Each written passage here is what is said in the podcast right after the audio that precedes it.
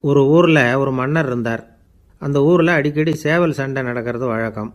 அரண்மனையில் ஒரு ஆள் இருந்தான். மன்னருக்காக அவன் ஒரு சேவல் வாங்கிட்டு வந்தான். சண்டை போடுறதுக்காக அந்த சேவலை தயார் பண்ணிகிட்டு இருந்தான். கொஞ்ச நாள் ஆச்சு. மன்னர் அந்த ஆளை கூப்பிட்டார். என்னப்பா சேவல் தயாராகிட்டுதா அப்படின்னு கேட்டார். இன்னும் அது தயாராகல மன்னா.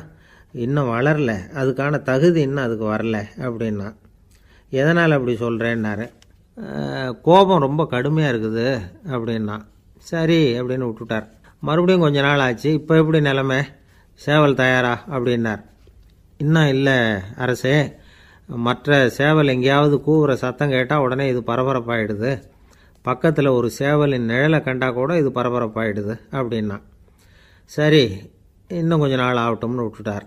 கொஞ்ச நாள் ஆச்சு இப்போ மறுபடியும் விசாரித்தார் இன்னும் நம்ம சேவலுக்கு அந்த தகுதி வரலமண்ணா போராட்ட உணர்வு அதுக்கு இன்னும் இருந்துக்கிட்டு தான் இருக்குது.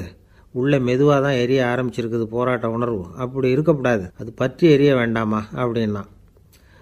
இன்னும் கொஞ்ச நாள் ஆச்சு. இப்போ எப்படின்னு கேட்டார். இப்போ அவன் சொன்னான் மண்ணா கிட்டத்தட்ட அது போருக்கு தயாராகிட்டுது அப்படின்னு நினைக்கிறேன்னா. எதனால் அப்படி சொல்கிற அப்படின்னு கேட்டார். மற்ற சேவலின் குரலை கேட்டால் அது அசைகிறதே இல்லை. ஒரு பொம்மை மாதிரி ஆயிடுது. அதுக்கு உள்ள ஒரு நுட்பமான விழிப்புணர்வு வந்துட்டுது.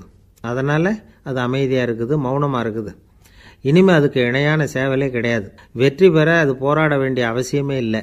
அதை பார்த்த உடனே எதிரி சேவல்கள் பயந்துட்டு ஓடி போடும் அப்படின்னு சொன்னானா அந்த சேவலை வளர்த்தவர் வந்து சி சிங் சு அப்படின்னு பேர்.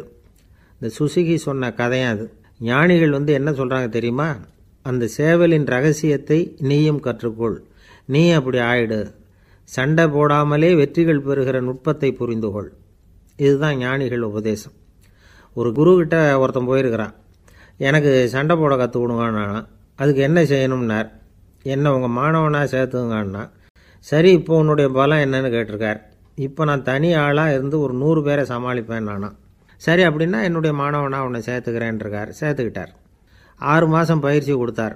அதுக்கப்புறம் இவனை கூப்பிட்டு கேட்டார் இப்போ உன்னுடைய திறமை எவ்வளவுன்னு? இப்போ நான் தனி ஆளாக இருந்து ஒரு ஐம்பது பேரை சமாளிப்பேன் நானாம் இன்னும் உனக்கு பயிற்சி தேவைன்னாராம். தொடர்ந்து சில நுட்பங்களை எல்லாம் சொல்லி கொடுத்துருக்கிறார். ஒரு வருஷம் ஆச்சு. எல்லாத்தையும் கற்றுக் கொடுத்துட்டார்.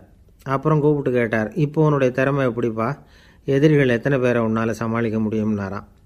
அவன் சொன்னான் ஐயா எதிரிகளின் பலம் என்னங்கிறத புரிஞ்சிக்காமல் அதை நான் சொல்ல முடியாதுன்னு நானும் இனிமேல் உனக்கு பயிற்சி தேவையில்லை போயிட்டு வான்னு அனுப்பி வச்சுட்டாரான் ஒரு உண்மையை நாம் புரிஞ்சுக்கணும்.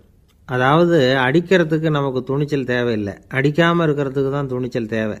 அடித்தா திருப்பி அடிக்கிறவன் மன உறுதி உள்ளவன் இல்லை.